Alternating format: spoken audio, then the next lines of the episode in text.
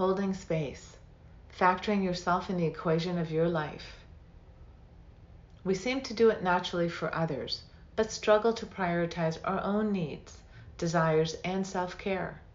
Let's look at how to hold space for ourselves, treat ourselves with care, consideration, kindness, compassion, and love. Each time we board a commercial flight, we are given an important life lesson that most of us overlook. Before takeoff, flight attendants review the in flight safety features and procedures, including what to do if the cabin loses air pressure and oxygen masks drop from the overhead. The important life lesson goes something like this Make sure to place the mask over your mouth and nose before you assist others. These instructions speak loud and clear to the very human impulse to place the needs of others before ourselves. These pre flight instructions address the reality that we need to prioritize ourselves and our well being first. What good would we be to others on board who need our help if we were to deprive ourselves of the oxygen we need to survive? None. The same rule applies to putting our needs in front and center in the overall equation of our family, demands, life, career, and friends. Tuning into and making space for the needs of your body and mind, your emotions, and your truth is critical to maintaining physical and mental health and for your betterment and growth. A profound choice. Factoring yourself in the equation of your life is a profound choice that will impact every aspect of your life.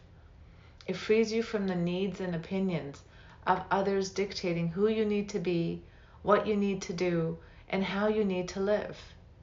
Holding space for you in the in your life is a way of living authentically with yourself, meeting your needs and factoring your well-being into every role and responsibility you take on. It is a choice that can positively impact not only your work and social life, but your intimate relationships as well. Many people unconsciously undermine an otherwise great intimate relationship by expecting their partner to meet all their needs, or by meeting the needs of their partner at the expense of their own time, energy, and authenticity. You do you. Holding space for yourself begins with self acceptance and self love. When you start to factor yourself in the equation of your life, you begin to set healthy boundaries around the finite resources of your time and energy. You start to take better care of your own needs rather than overcommitting your time and resources to others. You soon begin to feel like yourself again, and when that happens, you can begin to enjoy doing you, living your life.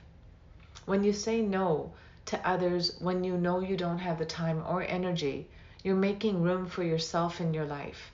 And by saying yes to yourself, this allows you to prioritize your health and well being. This is not to say that you shouldn't do things for others. Of course you should. But it is important to help others in a way that does not impede on your well being and health. A helping hand.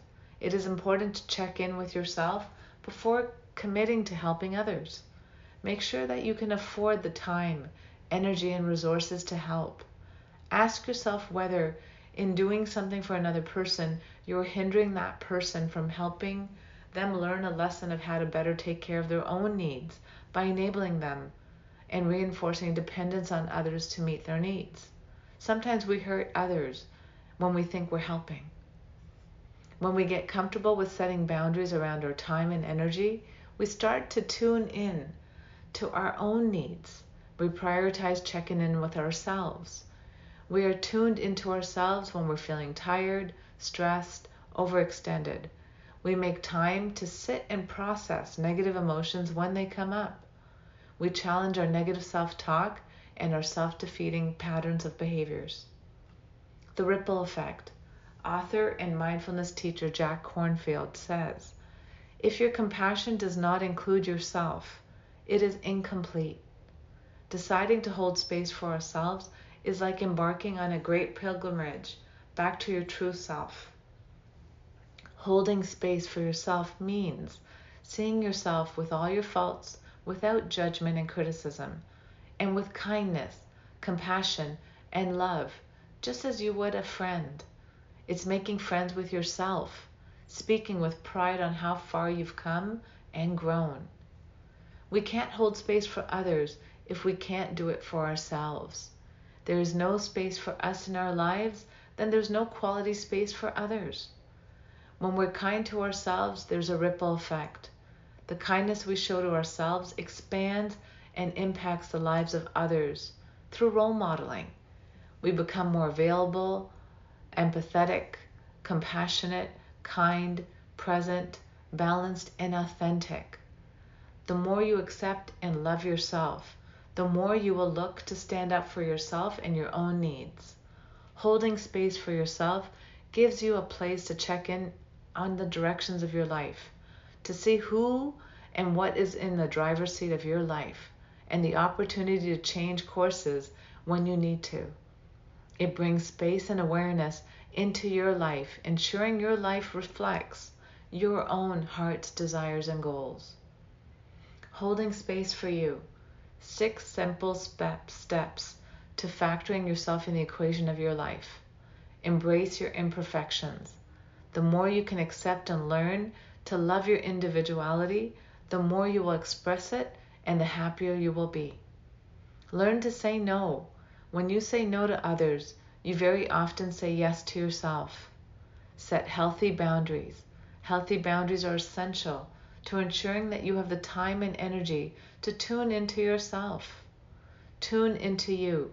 Take time to be still, alone. Check in with your needs. Sit in and process negative emotions. Reach out for support. Look for support when you need it. This strengthens your ability to be there for yourself. Knowing your limits and knowing you can get the support if you need it makes your commitment to be there for yourself stronger and deeper. Make a pact with yourself to do at least one nurturing thing that brings you joy every day.